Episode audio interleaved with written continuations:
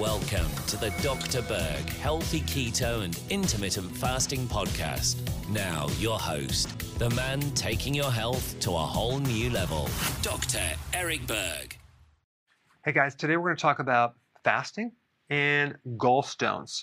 This is based on a very interesting study right here, which I, I'm going to put a link down below. First thing you need to know is that gallstones are created by two conditions. One is a super concentrated amount of cholesterol with low amounts of bile, because bile naturally breaks down cholesterol. So if you don't have enough bile, then you get this formation of cholesterol that then can crystallize into stones. This study involved nine healthy women where they extracted bile from the duodenum, which is the uh, first part of the small intestine, at 10 hour fast, 15 hour fast, and 20 hour fast. And they're looking at the saturation index. Okay, so the more saturated, the more risk of getting a gallstone. So this is what they found a significant greater saturation at 15 hours compared to 10 hours.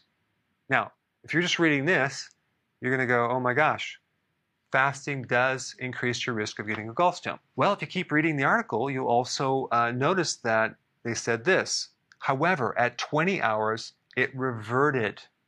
Okay, it reverted. So I'm just going to read the last part, the conclusion.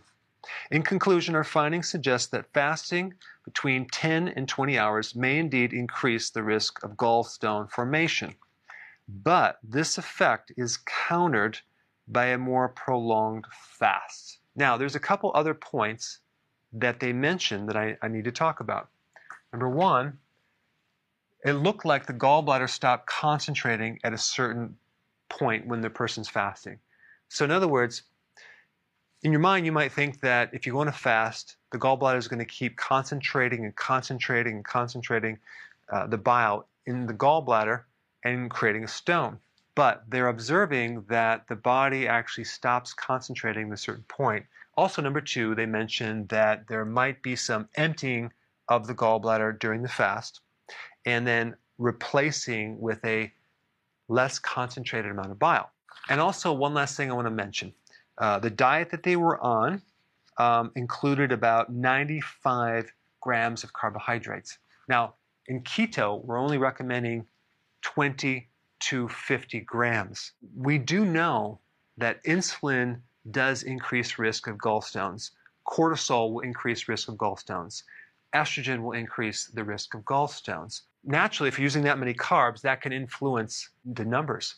I'd be very curious if they did this study with someone being on a ketogenic plan to see what would happen. But from my experience working with a tremendous amount of people and also reading a lot of the reviews, I don't think I've ever heard anyone mention that they develop gallstones from doing fasting and healthy keto.